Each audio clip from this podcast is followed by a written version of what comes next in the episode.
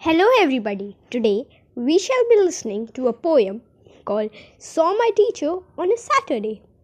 Saw my teacher on a Saturday. I can't believe it's true. I saw her buying groceries like normal people do. She reached for bread and turned around. Then she caught my eye. She gave me a smile and said hello. Oh, I thought I would die. Oh, hi, hi, hello, Miss Appleton. I mumbled like a fool.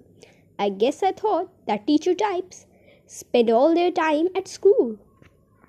To make the situation worse, my mom was at my side.